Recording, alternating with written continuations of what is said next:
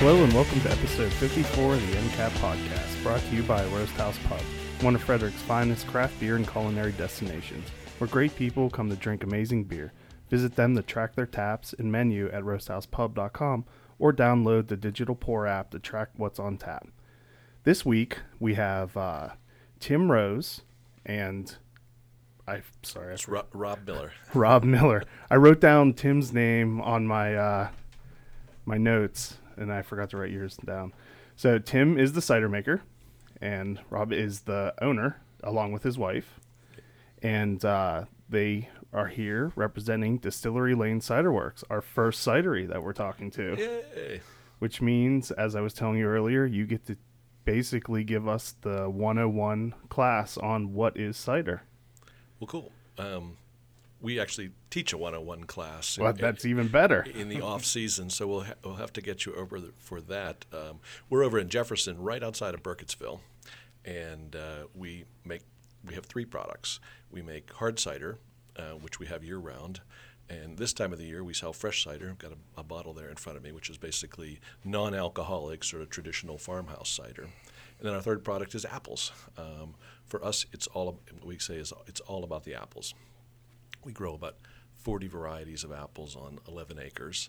Um, some of them for eating out of hand, for pies, for snacking, but uh, probably about half the orchard are apples grown just for making cider. And uh, by that, we you know apples are, can be grown like wine grapes. They're grown for tannins, they're grown for acidity, for flavor, um, and like wine grapes, those apples I brought here today that, that are uh, high in tannins or higher acidity are pretty close to being inedible. I mean, they really make your mouth pucker up, but uh, and, and so they're sort of hard to finish. But when you put them 10, 15 percent of a cider, it gives it that mouth feel, the back of the throat feel, a nice finish on the cider. So would uh, your average apple that you want to eat, like a Honey Crisp or like a, any a John John Gold, would those would not be good for making cider, I mean- or is it just because it's more profitable to sell them as apples that those aren't used in cider? They are used to some extent in cider, um, and I'm not saying you can't, but you know it's it's a little bit of a different product. Um, you know, these are traditional apples grown just for cider, so it's um, some of the uh, the sweeter commercial ciders are often made with uh, those the, the, what we call dessert fruit. Um, and, it, and, it's, and it's really just on your on your, your tastes. Okay. So the cider world is actually I've been using this uh, uh, description is, is sort of gotten like the beer world. You know, you've got your traditional beers and you got your your super funky beers, and you know, and, and everything in between. And and uh, in the cider world, it's getting to be the same thing. You've got um, traditional cider makers, or we're using traditional cider apples, and we tend to be um, you know, apples that are, as I said, high in tannins, high in acidity, bl- blended with um, some a- apples that make a, a real nice base juice, um, generally higher in sugar, so higher in alcohol.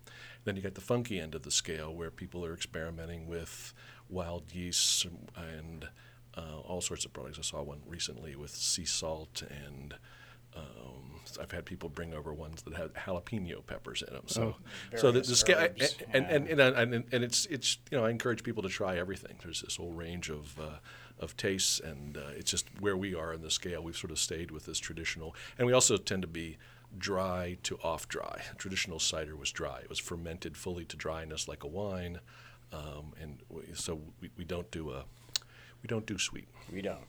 What um what does off dry mean? It means like say less than one percent residual sweetness. Okay. just enough to balance the uh, natural acidity of the apples. It's it's uh, oftentimes in many people's palates just a little bit of sweetness uh, really balances the cider very well. Okay. So Rob, were did you start uh did you open cider distillery lane cider works because you were doing like did you make cider at home or how how did you get into the idea of opening a cidery? Well, we bought this farm, my wife and I, in Jefferson 20 years ago. And when we bought it, the ne- next door neighbor farmer, was a dairy farmer, leased all the land and all the buildings. And so all we really had was this house and this, this land. And we sort of had these ideas that we'd like to try something in farming. And we knew he was going to be reti- retiring in a few years. And so we, we looked into all sorts of, of things. What, what could we produce, grow, and produce that we could produce an end product? um, and you know we looked into everything from uh, ginseng to um, you know you, you, can get all these brochures from the from the extension agency on you know raising turkeys you know it's just and and we liked cider there were the, the, the ground in that in that area the, the soils are quite good it's a sandy loam it's uh, ideal for growing apples there were a few apple trees four or five on the property um, and we just said okay we started looking into making hard cider and the more we looked into it uh, the more we sort of got intrigued by the idea. And so 17 years ago, we planted our first trees with the idea that, that we were going to make hard cider. So it was a, a mix of those different varieties of, of trees. Um, and it took us forever and a day to, you know, figure out what we're doing and, and get the trees to produce apples. And then we had to build a building to process the cider and licensing. And it took us a long time, but we now have been open – seven or eight years as a licensed winery. Maryland recognizes us as, as a winery. Yeah, that's. I was going to ask you some of that. So you're you're licensed and you're classified as a winery, and and that's basically if you if your product is produced from 51% or more a fruit base, right? Or I, there's probably more stipulation to it. There, there's some more stipulation. The, the biggest issue is um, the ABV, the alcohol. Okay. So if you're over seven percent, which you have to be uh, licensed as a winery. If you're under seven percent, I guess you can be a brewery and, and, and hold a brewery license. Okay. Um, well, I think it, with breweries too, though, like they, it cannot be, it can't be classified as a beer if 51% of the fermentable sugars don't come from that's right. Uh, that's right. malted barley. Yeah, that's right. Or some sort of. Okay. Um, so, how long does it take when you plant a tree to maturation to produce apples that are suitable for making cider? It, it depends on the variety somewhat, and, and, it also depends on the what's called the rootstock of what you use. So, um, they have dwarfing trees. I don't know if you've been out to an orchard recently and you see that the, the trees are very small, like six foot tall. Uh, that that's what most commercial growers are using now um, versus traditionally it was probably a semi-dwarf tree that might be 12 to 15 feet tall or your old standard size tree, you know, a 30 foot tall tree. So the, the smaller the tree, the faster it comes into okay. production. So a dwarfing tree might produce in, in the third leaf or, th- or certainly by the fourth leaf, whereas the, the next size up probably four to five years or even six. So are those trees used because they mature faster or also because it's easier to harvest from them? It is. It, they're, they're, much easier to, to, to, pick and to prune and to train. Um, the disadvantage is you've got maybe four times the trees number of trees to the acre. So your upfront cost putting okay. the trees is much higher. And then those trees aren't self-supporting, so they're, they're generally grown to a trellis. So you've got the cost of staking and running trellis wire. But uh, probably 80% of our orchard is on the old traditional semi-dwarf trees. But anything new that we're putting in now, we're, we're doing the, uh, the, the real dwarfing ones. And um, had to, to do it all over again, I would probably do the, the dwarfing trees because they're much they're much easier to, okay. to take care of. You don't have to drag a ladder around, especially you know this time of the year we're finishing pruning and you're dragging ladders through the orchard and having to you know. Uh, then you do the same thing in January and February without pruning, dragging one ladder, you know, from tree to tree to tree. Okay. So Tim, how did you find yourself a professional cider maker? Um, so I'm sitting around drinking uh, home brew with another fella, and and we look at each other and say, "How come we never made hard cider?" And so next thing I know, my my friend has gallons lined up on his kitchen counter. Um, we found out about a wonderful gentleman, British gentleman, who is probably the, the father of most American cider makers and maybe around the world. His name is Dr. Andrew Lea. He spent his career at a place in England studying the science of cider making, and uh, he shares all of his knowledge. Um, uh, not only on a website but on a bulletin board kind of interactive thing. Usually, when there's some very advanced topic that comes up suddenly, Andrew Lea chimes in. Um, and so you can learn a lot that way. Having a science background um, helped make the conversion easy from making beer, which is much harder than making cider, fermenting apple juice. There's no cooking involved. There, it's it's really quite a, a much more simple process. Um, but uh, so I'm working on perfecting making cider in my basement, finding out about these unusual apple varieties with high amounts of tannin, buying mediocre juice, making good cider, but not, you know, the full sort of craft cider that, that you try to achieve that has the fine finish that, that, that the tannins from these apples produce. And so I'm looking in the newspaper one day, and there's this picture of a bunch of guys and gals from Brewers uh, United for Real Potables, the Montgomery County Club. Um, and they're running around in this orchard picking apples. And then there's the names of the apples. And I go, holy cow, this is, these are real cider apples. And so the next day, I think it was maybe a Friday after Thanksgiving, maybe about seven or eight years ago, longer than that probably, closer to 10. Um, I called these guys up and I said, "Can I get some of your juice?" And so anyway, that's how we we got um, together. And so after about ten years of of making cider in six gallon batches, trying all different things, I got to scale up to to 250, 500 gallon batches. Oh wow! So you're making a lot at one time. Yeah. Yeah. So let me tell you our side of how we got to know Tim too. Is we, before we even were selling any kind of uh, wine, you know, licensed, we were selling the, the raw juice. And I'd met the folks from Burp, the Beer Drinkers United, for, and they used to come out, and Tim would come out with these guys and get juice. Well, the beer drinkers, they would all then bring back bottles of their cider. Hey, Rob, I made this. Check this out. And uh, including me, eventually. including Tim. and uh, some of them were really good, some of them were okay. And then, so as we started getting ready to open, I think it was like in April, and we were expecting to open that fall, have like a grand opening. We had cider in tanks. We'd never really bottled anything other than you know a little bit of homebrew. My wife said, "Hey, we, we, we really ought to get some help with this." She said, "Why don't you call that Tim guy? Because it was his, uh, he was the favorite, or his ciders were, was what she liked the most." Uh-huh. I said, "Okay." So I called that Tim guy, and he came out the next weekend, and uh, he's he's been out there every weekend since. well, it, it, was lucky for me that uh, my oldest two children, my daughters, were both heading off to college that fall. One of them already had, but then suddenly, instead of you know, three kids juggling sporting events on the weekend, I had free time. That lasted literally like three months. And then you started making and cider. Then, and then this happened, and so it's been great. It's over. So, at first, Rob, were you making all the cider yourself? Yes. And well, we hadn't, like I said, you we hadn't, hadn't gone into full production. We hadn't gone into full production, but I was doing the same thing. I was making ciders and sending them off to cider con- amateur cider contests, and you know, it, but it, has been. I, I, won't deny this. This whole thing has been a learning process. Everything from growing the apples to uh, fermenting it to producing bottles, and uh, and now since Tim came on, I mean, we've sort of been learning together throughout the uh, the years now. Um, is there something you want to try now? Sure. Um, we'll start with, uh, I think, maybe our uh, a, a, a, traditional still um, British cider apple called Kingston Black. Um, if we can try that one. All right. I can uh, open that while I, I think what would be helpful if one of you could just take us through the entire process of making cider from picking the apple to the bottled product. Okay.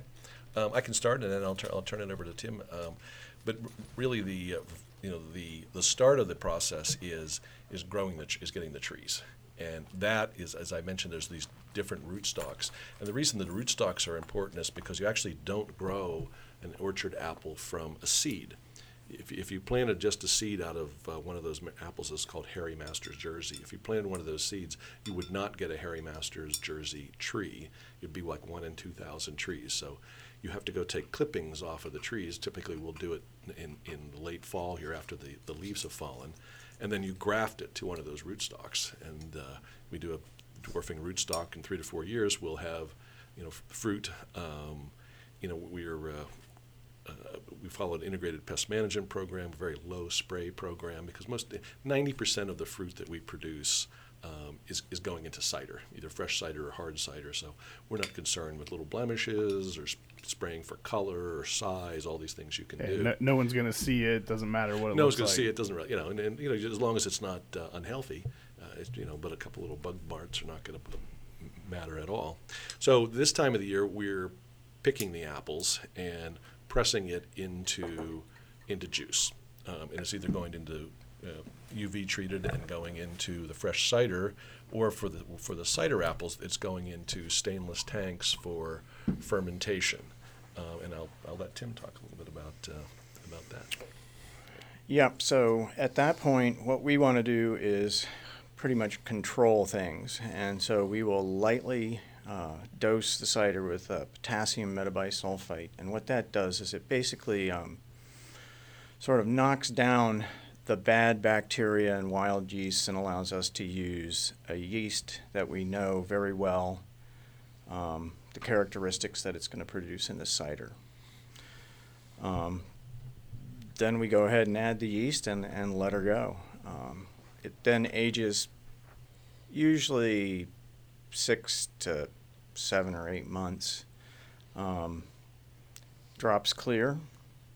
We pump it into other tanks, and, and ultimately, this one in particular goes into used bourbon barrels. And that, that's kind of a fun story we should probably tell. Um, but anyway, this is one of our two gold medal winning ciders. It's uh, uh, just off dry. It's um, still, which is one of the educational things that we are commonly doing uh, with folks. They don't expect cider to not have bubbles in it because everybody thinks cider has bubbles in it. And so, anyway, so this one is uh, bourbon barrel aged Kingston Black, made from a single variety of apple called Kingston Black, um, which is one of the few that has the right sort of combination of characteristics. It's got some tannins, it's got some good acidity, and it's got good sugar content. And for whatever reason, nature typically just doesn't make apples with all three of those characteristics. Um, so we, for the most part, are blending uh, what are called bittersweet apples that are high in tannins with sharp apples that are high in acidity with other apples that have a lot of sugar in them in order to get something that has similar characteristics to, to this cider. So is that kind of the art in how you really determine the taste of the cider? Is the different Oh, it sure of is. It sure is. the apples? Yes. And, and and like Rob said, it's all about the apples, and it can't be emphasized more how um, brilliant it was 17 or 18 years ago to have gotten the advice to get the right kind of apples to make this stuff. Considering you know the hard cider craze right now, um, people call him up and say, "I see you have this particular apple. Do you have any that, that I can buy?" And the answer is no. you know, we, we use them all. Yeah. Yeah, I wish So, I had uh, this this Kingston Black apple while we're on it. This is like as Tim said, a single variety um, uh, so- apple that you, you don't need to blend anything. And so you, the question would be, well, why don't you just have a whole orchard full of these? And I, people ask me that, and I say, well, there are three reasons. One, the trees don't grow straight. They're, they're one of the most difficult trees to, to, Oh. train. They're very wild. Two, they're prone to disease. Uh, they get a lot of blights, and you have to be very careful in your management of them. And then the worst thing of all is they're biennial bearers, so they tend to fruit every other year. Oh, that's annoying. It- Yeah. it's hard to get a good business Yeah. model based on that. So we, we actually did two separate plantings in, in different areas of the property, so that the one with with the hopes that the one section always has ap fruit, you know, alternating years. Has it worked out that way? It's worked out, yes. So so far, So is it based on when you plant them, or is it? It's just- do they kind of random. ran? Yeah. Man, And- that's and- really and- annoying.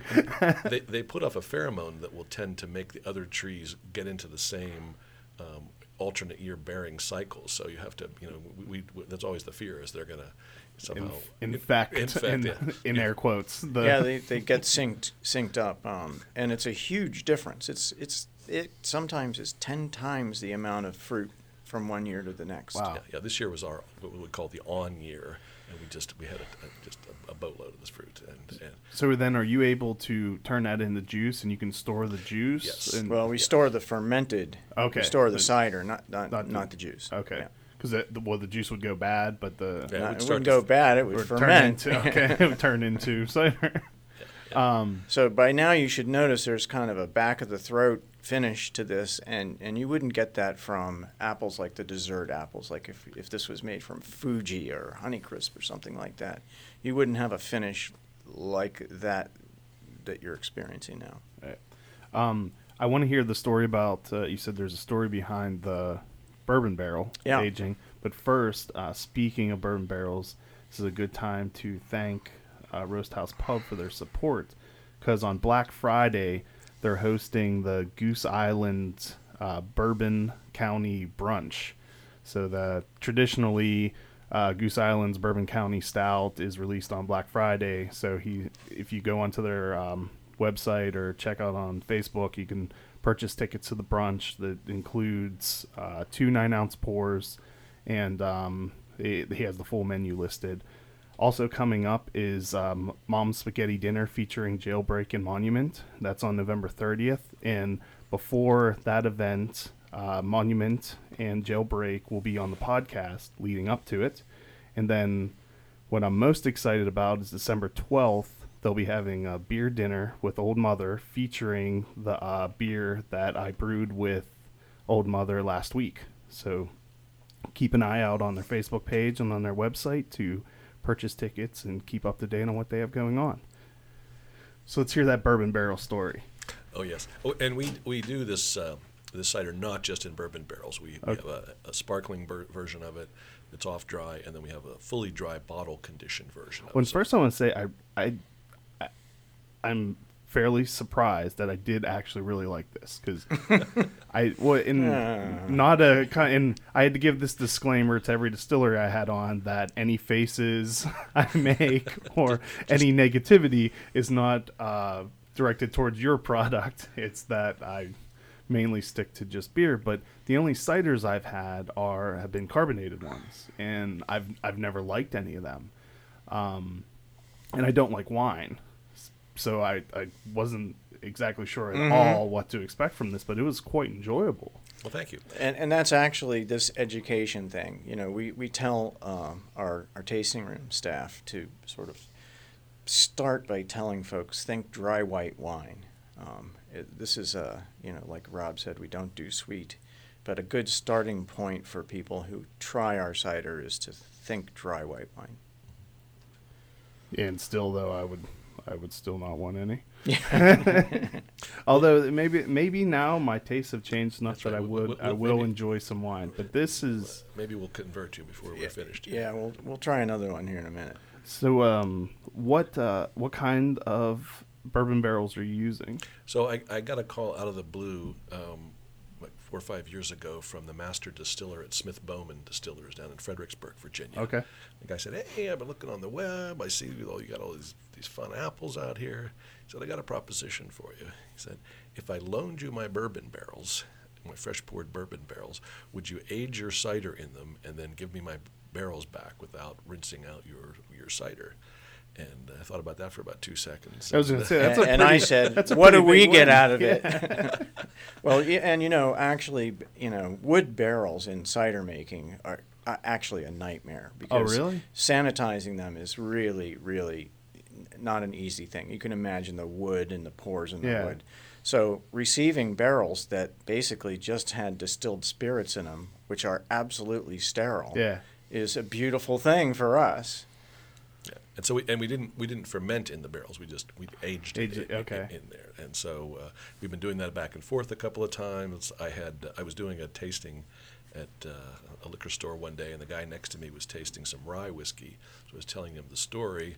So the next week he sent me a dozen rye barrels, and so we've been doing that. And and, and uh, um, uh, it it just uh, you know keep, keeps growing. We- And that I mean that works out perfectly too. It's a beautiful used thing. Used bourbon barrels sell for a mint. now. Hard to get. oh, I know every, everybody wants. the if you bourbon can get your hand on them, they're super expensive. So that was, a, that was a nice little present that fell in your lap. It, So it I- was indeed, and and you know, we make three or four ciders now that are barrel aged. Um, So and- then and he then really took great. the barrel back and made well, like an apple jack or something. Well, no, it was Or- uh, it was a bourbon that was just flavored, you know, Okay. so he could pick up the hint of the. Uh, They had been doing this with wineries and and getting used port barrels, and then putting distilled spirits in the port barrels, and then selling whatever that is at tremendous. so I just I just heard from Price from, point and- from, from Dragon Distillery this week, so we're going to do that with with Dragon. Get Oh, one of cool. their, their bourbon barrels, and then uh, there's a, rum distillery in D.C. that's got a couple of our barrels. So I think it, it's fun for bo- for both sides of it. Do you know which bourbon it's going to be from? No, I don't yet. I was trying to get that this morning, but uh, because he has the fear and the. Although I think that gets traded back and may go back to Flying Dog, so it's probably the Bastille the Bastille bourbon. I think that's the name of it. They're both good. So So, and speaking of Flying Dog, we've uh, we, we do some collaboratives with with. yeah, I had Dog. the um. the, the Orchard Ale. Yeah, that was it. Was really, and it was another time I was surprised that I I liked that beer. I wasn't expecting to. So that's their. Uh, this is the fifth year we've done that with them, and basically it's. I don't know. They won't probably tell you the exact percentage, but it's it's a pretty good high percentage of cider, but certainly not more than the fifty-one percent. Yeah. And uh, they released that. I, I think they still have a little bit more, and we grow a, a one. We grow all apples. And then one berry. It's called Aronia. So this it was called used to be the domestic chokeberry, but now they have these co- commercial versions of it called Aronia. It looks like a blueberry, but sort of tastes like a cranberry. It's very astringent, um, super high in tannins, and it's got this neat red color to it. So they, they did a beer with it, and we have a cider actually that we're uh, we do for, for Halloween, Witch's Brew. Uh, also because of Burkittsville was the uh, Blair Witch the, Project. the Blair Witch Yeah. Project. We, uh, it, it's it's it's kind of a fun uh, cider, and, th- and that, that beer was that beer was kind of on the on the funky end of thing, but they sell out of it every year like immediately. So um, you know it's uh, it's funky, but there's a good market for that. Um, maybe we'll try next the uh, the celebration, Tim. What do you think? Uh, whatever you want. The um, So this the the, cel- the scrumpy might be more up Chris's alley. Okay, yeah, it's, uh, that's still. We'll try that. Um, so the scrumpy in this uh, in the, the moonshine jug bottle there is um, made with it's scrumpy is a British style of cider. You know, if you were out in a pub in rural England, and I've been there, but my wife and I had to do some field research, and it's Somerset, and you know everybody has the local scrumpy, or every cidery has their local scrumpy. And if you ask 10 Brits, you get 10 different definitions of exactly what it is. But it's generally a cloudy, unfiltered cider. Kind of rough, kind of raw, maybe a little bit stronger Yeah. in alcohol. So this is most of our ciders are, are seven and a half percent alcohol, which is the result of the, the starting sugars in in the in the apples. Um, this one, because of the blend we use, um, is, is a little higher. It's probably close to ten percent alcohol. But this is is fully dry, still, and uh, Well, it's got it's pétillant. It's got a, a tiny bit of a sparkle to it. We could also hop onto the um, trendy beer term uh, bandwagon and just call it a New England style hazy cider, and then yes. Yes. Well, there is a New England style cider. oh, is Yeah, there of is. course there is. And it, it, New England style cider is a very chewy cider where you've you've used a lot of raisins, maybe molasses, honey, and and you get the alcohol way up there. on- What's on- really funny about that too is that because with beers they're also described as chewy because they have all the added uh, proteins and things still left inside. yeah, inside. yeah, yeah. A New England style cider might be something we try sometime, just for. Uh, I mean, we have we have twelve or, or fourteen different ciders, um, but a New England style cider is not one of them. This is good too. I like that. This has some real, say- real nice apple notes to it. You, you- Yeah, you can the- still taste the apple and uh, almost, um, almost tastes a little bit sweet. Um,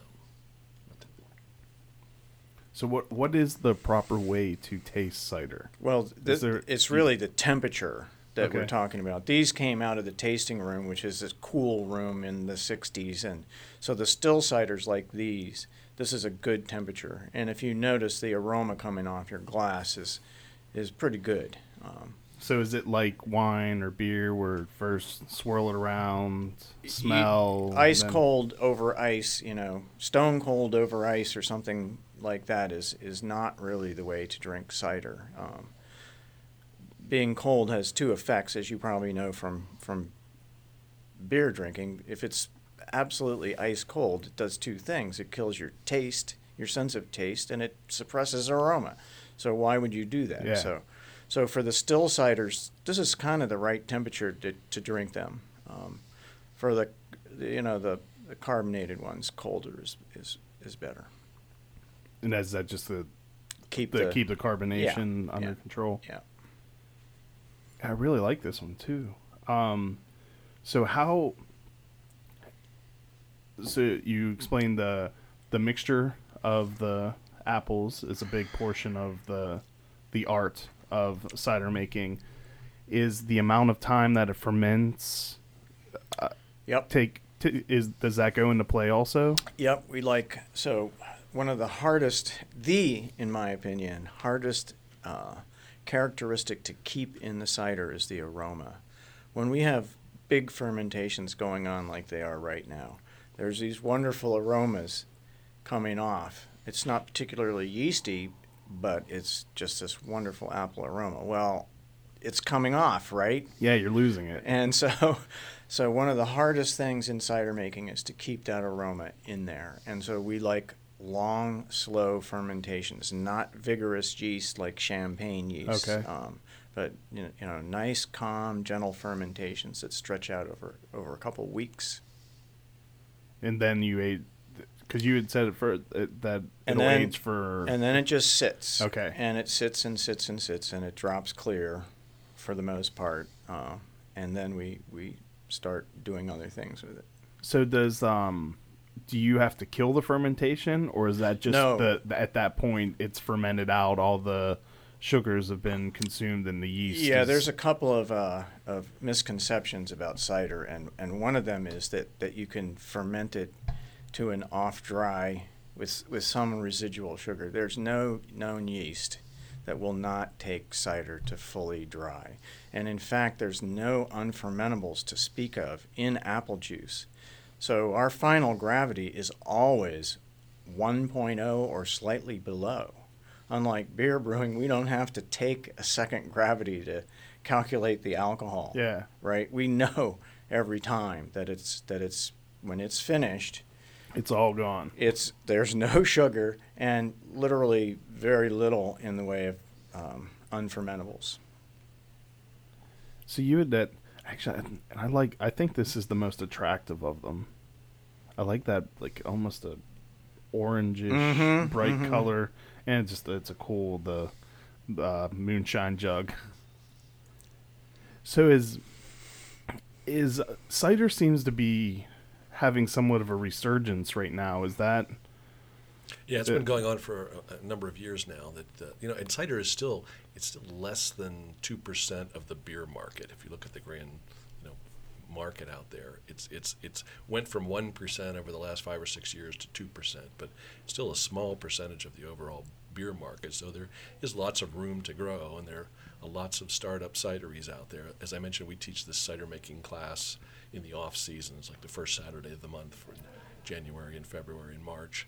And every year we get a couple of people who, you know, are thinking about starting a cidery. It's a couple young guys, or it's a couple who inherited, you know, a little farmstead with 10 acres and they want to start growing apples. And, and, and some of this is we were seeing it come to fruition. These people are, are Well, starting. Joe and ci- Dan are, are, are so our first our first children of the class are are starting a cidery in Pennsylvania okay uh, this spring, I think.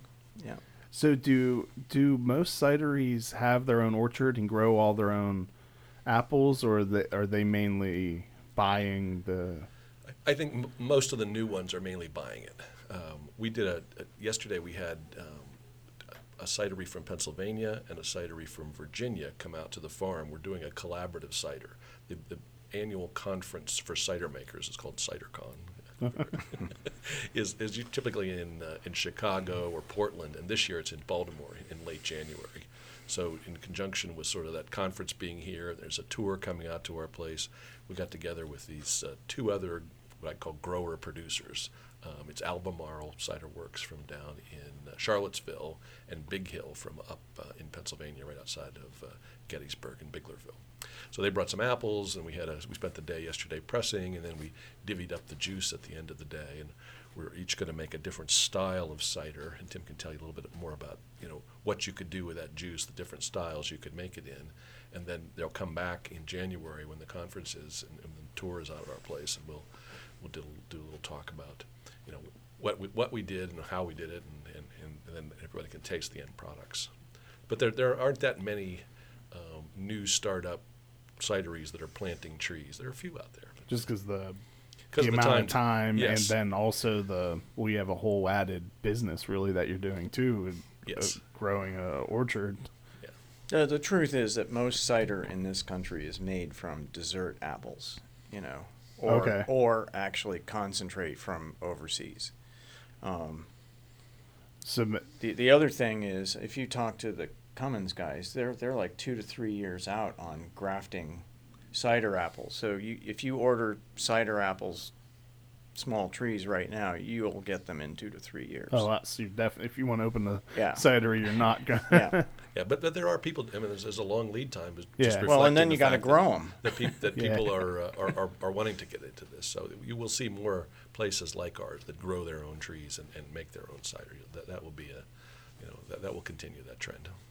So the cideries that don't um, grow their own, will they mainly use? Do, is it buying juice or do they buy the apples themselves? And Most of them are buying juice, Okay. and then they're they're trying to uh, process it in a way that sort of differentiates themselves, or they're they're searching out. There's certainly some old um, orchards in in Virginia or in Pennsylvania that at one time grew um, fruit that was you know suited to making cider, and then you know when that fell out of after prohibition primarily um, they didn't grow as much but there are still places in, that, that do grow a lot of apples that are very good for making cider And with- in with- fact that one apple in the middle there is uh, the, the yellow one is um, called Harrison, and it's one of the best ciders, and that that was a, widely grown in Virginia, um, and you can still find those if you search around for them. But like Tim had said earlier, we, we do get a lot of calls from people wanting to buy our. But you know, after you put so many years into growing them and uh, you know nurturing the trees, and, and plus we sell everything that we make too. That's the other thing. yeah, So- if, so- it's not like you're throwing it away. it's you're using like, it. yeah, yes. So, sorry, can't help you. So do you think that um, the the fact that a, a lot of the newer places are purchasing the same thing that everyone else is purchasing? You had said earlier there's you guys making your more traditional uh, ciders, and then there's people experimenting and going on the funky end of the spectrum. You think that's what is causing that? So Oh, that, sure. That they they need to differentiate that like you can dif- differentiate yourself by having a wide variety of apples and doing it that way, and then they have to to have their niche or to And make so- a different so product. There are a lot of hopped ciders out there right now, and and with other herbal additives, and and yes, I think that is an offshoot of the fact that they don't have the right kind of apples to make a traditional craft cider like this. But- but there Um, are there's some- nothing some- wrong with yeah. that. Yeah, and, and I have a, a formula approval to make a hopped cider, and I've had that for several years. And actually, when the Flying Dog uh, crew, we taught a joint class with, with folks that they recruited and uh, and passed out bags of hops to all the participants. And so I snagged one of those, and and actually, you know, the hop cider I made is is very nice. Would I make it? Well, all the other guys are making it, so maybe someday. Yeah. But uh, right now, um, we're sticking with with the sort of uh, things that we're good at, and and there's no real need to get into competition with other people in their hop ciders. Um, w- when are the hops added in the in this the, Dry. the- okay, so after it's after it's yeah, already I added mine after the fermentation Okay. was, or at the very end of the fermentation, and I just plunked the pellets right in. So do you get much of the what it, what do they when it, when they're added that way? What do you get from the hops? Aroma mostly. Mainly, yeah, okay. yeah. They're they're not They're not super adding bittering. anything. Yeah. Remember that we're not cooking, right? So we're Yeah. never we're never bringing the juice up to a high temperature that would be equivalent to you know adding hops at different parts of the boil. And I, I, I guess something I'd never thought of, and maybe it's because I, I don't drink a lot of even regular cider, or it, with my kids, it doesn't last long. Like you had mentioned, like you take the cap off of the regular bottle of cider, and in the how long do you say it would take? Well, if, if you just kept it in the refrigerator and you know and kept it, uh, maybe a month, it would start getting what, what people you know I, I had that cider in the refrigerator, and I, I, a lot of guys will tell you that they do it deliberately. You know, they'll pour a little bit off, and, and then it gets fizzy first. You know, and uh, it, it, it probably would be a long time finishing at that cold temperature. But uh, it, it, it, There's you wild can, you can ferment all these, and people do come by it all the time to uh, take home and ferment, put it in their carboy. And, there's wild yeast everywhere. If you Yeah. take the lid off that and pour some out and some air goes in, there's a very good chance there's some yeast that just went in there with it. And uh, folks will say, my, my cider kind of went bad. And I'll say, no, cider doesn't really go bad. It's went, you know, it's starting to ferment. It's getting good. Yeah. And it's actually really tasty when it's when it's a little bit fizzy and still real sweet like that. But I wouldn't give that to my kids. Yeah. the um, what is the shelf life for cider? Is it like a wine? It- where it's, like white wine. We a year is Okay. is it it really the aromatic compounds are at their peak the day we bottle them.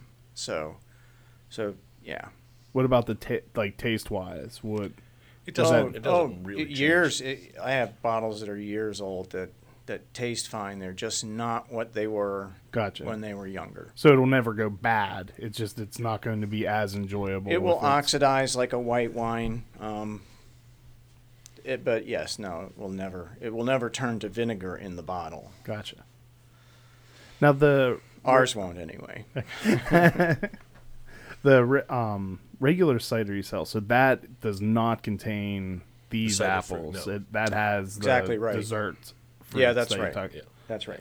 And our our regular cider is um, is different every week. When we first started making it, we realized we couldn't make this same fresh cider every week because we were picking at different apples every week. So when we first started it, we said, you know, uniquely different every week, and, and people really like that. You know, they would come back and say, I like it. I, I never know what I'm going to get. Some weeks it's a little tartar, some weeks a little sweeter, some weeks a blend. You know, and uh, so and we will have that through um, through through January. Um, it's or actually really just like uh, New Year's Eve we have it. And cider at that point we're going to be out of apples. We've pressed everything, and uh, and cider sales start to the fresh cider sales usually fall off after the first of the year too. So um the year to year the d- does the taste of the apple um, harvest change enough where it it's hard to reproduce the cider to taste the same from year to year or does it stay close enough that you're able to blend it It's it's close enough. You can blend it. You do have variability in the sugar every year based on how, how much sun you had that year, and and you do have variability in, in the amount of tannins in some of the apples too. And, and the, the researchers at you know, Virginia and Penn State are still trying to figure out exactly what drives that, and, and they don't have the answer. But but by blending, you know.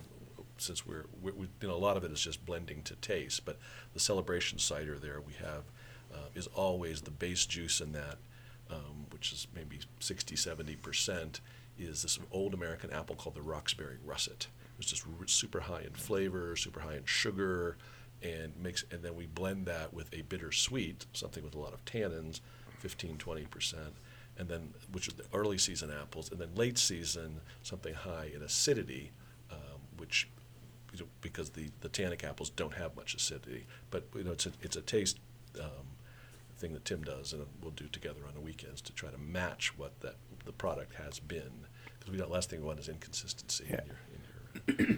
now is it is it like beer though where you try to get as close as possible Yeah, there, there's a So you- formula. kind okay of what he was just giving you was because like so wine though they they don't right or like they try to It's a lot of single varietal stuff in, in winemaking. And like I said earlier, apples just don't really, nature doesn't make the right combination of characteristics in, in most apples. Um, so we, we blend. okay To So get, to so you're get to that you're always sweet spot. able you're still always able to get Yep. close enough to Yep, the sure. And, and we blend ourselves, or, you know, and do taste tests ourselves. But then we get the, the tasting room staff to get in on it. You know, the, my kids and their friends and customers, because sometimes we've learned sort of the hard way over the years that what Tim and I think is the greatest cider may not be with a person walking in the tasting I, I room. fight this with him all the time. so we're not making it for us, boss. We're, we're making it for Yeah, exactly. and yeah, I have a I have a dedicated crew that sort of rotates in and out of my full time job that I've been using as guinea pigs for years, and which they don't mind at all. yeah And they- they don't tough- mind at all. tough job yeah. But it's fun too because if you're if we're going to try something new like the the witch's brew, where we put a lot of uh, aronia in that this year, you know, you don't want to make something that we think is okay, but the customers don't like, and so we'll, we'll ask them. And most most of them will give us their honest opinion. No, this is too much. They, you know, we'll give them three samples of it. I and, uh, certainly have used the customers in in uh, in, in this sort of endeavor as well. Um, we make a, a cider called Sweet Autumn, which has uh, a little bit of uh, maple syrup added back to it, um, and basically we got to the point where it was just right by having folks in the tasting room taste incrementally increasing amounts. And when I got a crew of 10 people to say, too, too sweet, too not sweet enough, and the rest, that's perfect. That's where Bottle we, it up. That's where we set the set the formula. Um, so anyway, yeah. So is everything's kept separate? So like you take one variety of apple, turn that into juice, ferment it, then Normally So- we blend. Oh, so the at blending press. takes Yeah, before- That's okay. right. But over the years, we did exactly as you said. Tim, the same. and we still do some single varietal things. Um, but Tim, the scientist that he is, and uh, you know, over the years, has t- we've we've done all the apples in single variety, and then recorded tasting notes, pH, sugar levels, pre and post f- fermentation, so that we have this good database Okay. for the individual varieties, and then we know, you know, what the blend is going to be with uh, the celebration, for example, and so that we might m- mix that when we're pressing, which generally we do, um, and then we can tweak it a little bit more because we do have batches of just um, uh, bittersweets. would would you get a different flavor if it was blended after fermentation as opposed to before? You know, if, if you ask five cider makers, you get five, off, yeah. five different answers on that one. It's however that uh, cider maker was taught and firmly believes is the correct way. Absolutely. I like blending at the press. Okay. Yeah. And, and I, the guy I bought my press from 15 years ago, the old guy had been making cider for 30 years and retired, insisted that you had to blend it at you know at the press to, in the process. Um, so actually, we like blending in the process too because the, the different textures of the apples too. Some of them are, you know. The flesh is, is a little drier. It's hard to get through the press and through the grinder. And the, Oh, the so if you haven't mixed you have a up- mix, it's uh, it's That was something- really evident yesterday with some of these cider apples uh, were really dry and, and yeah, it was wasn't until we blended some other ones in that it, you know, flowed better. Okay. So do you have um do you have anything coming up soon that you want to talk about? Let people bu- make people aware of? Well, the, uh, the the new cider that we blended yesterday will be released on. Uh, uh, we'll, we haven't even started the fermentation yet, but uh, we'll we'll release that in, in conjunction with the CiderCon conference. Um, And that's a 240 gallon batch split three ways. So Yeah, so that's a very, little- very little- small, limited quantity. Um, and, it, you know, it's we're doing it for fun and, and probably we'll do it again in years to come. Yeah, and we have a new batch of the uh, the Kingston Black Barrel Age. That's I think we're down to our very last case of that. So we've got that coming out, and uh, we're always looking for uh, for collaboratives. Um, we're doing one with a um, distillery in D.C. that's going to give us a couple of rum barrels, and uh, you know we'll we'll try that for the first time. Um, I like the Kingston Black. I'll have a little more of that one. um, so where can people find you? Um, locally here in Frederick, I mean, well, we're open Saturdays and Sundays year round. Our tasting room is 12 to 5. Come out and taste four or five ciders, and uh, we can tour our orchard. We have a, a self guided walking tour of the orchard. So there are 18 golf course flags that ring the orchard, and each one is a sign with some kind of fun fact about apples or cider or uh, apples in history in the U.S., and uh, people enjoy that. you know. There's a geology sign too. Oh, Tim, is Tim, our geologist, has the, the, the geology sign. At least, at least one geology sign. Um, here locally at Firestones Market is uh, a retailer, and uh, over at the Wegmans, the Plaza, the, the, the wine source over there. Both of those carry a big selection of our ciders. Okay. And uh, people, I'm sure, can keep up with you on Facebook and Yes. your website to look for events or anything special you're doing. Yes. Uh, did you mention that we're on draft all over downtown? Yeah, that, and uh, well, Yeah. um, yeah, and then we encourage people to ask for us at your favorite watering hole, and that's always the best way for uh, us to get into uh, to, new, to new markets, new new stores. All right. So Tim, I know you drink beer. I'm sure because you brewed. Do you drink beer, Rob? Yes. All right, cool. So I can still ask you got these questions. what is your favorite Maryland beer? I like the Flying Dog, um, um, the pale. What's it called? There'd be no shame in saying the Orchard one. No, I mean, that's a good cider, but it's not my favorite. Or good, uh, you know, I either like Beer, to drink beer. beer, Yeah. or cider, and I, I think it's good. But my favorite is their uh, their pale. What do they call it? Uh, Doggie Style. Doggie Style. Yes, that's my favorite. Yeah, they experimented briefly with getting rid of the name, but then decided that everyone wanted it to be named that. And Tim, Uh, their snake dog is uh, commonly found in my refrigerator. Yeah. so you both both are sticking with Frederick. Yes, absolutely. Yeah, Frederick's got so many cool, cool beers now. It's hard to keep track with all And I- of them. We, we, we live over in uh, Jefferson too, so we, we'll stop down at Smoketown all the time. They've always got some fun things on tap there too. Um, and another thing I've started asking everyone because there's been some privately I've been the an- the answers netted some hilarious things. So I've started asking people, have you what is the most ridiculous review you've ever received?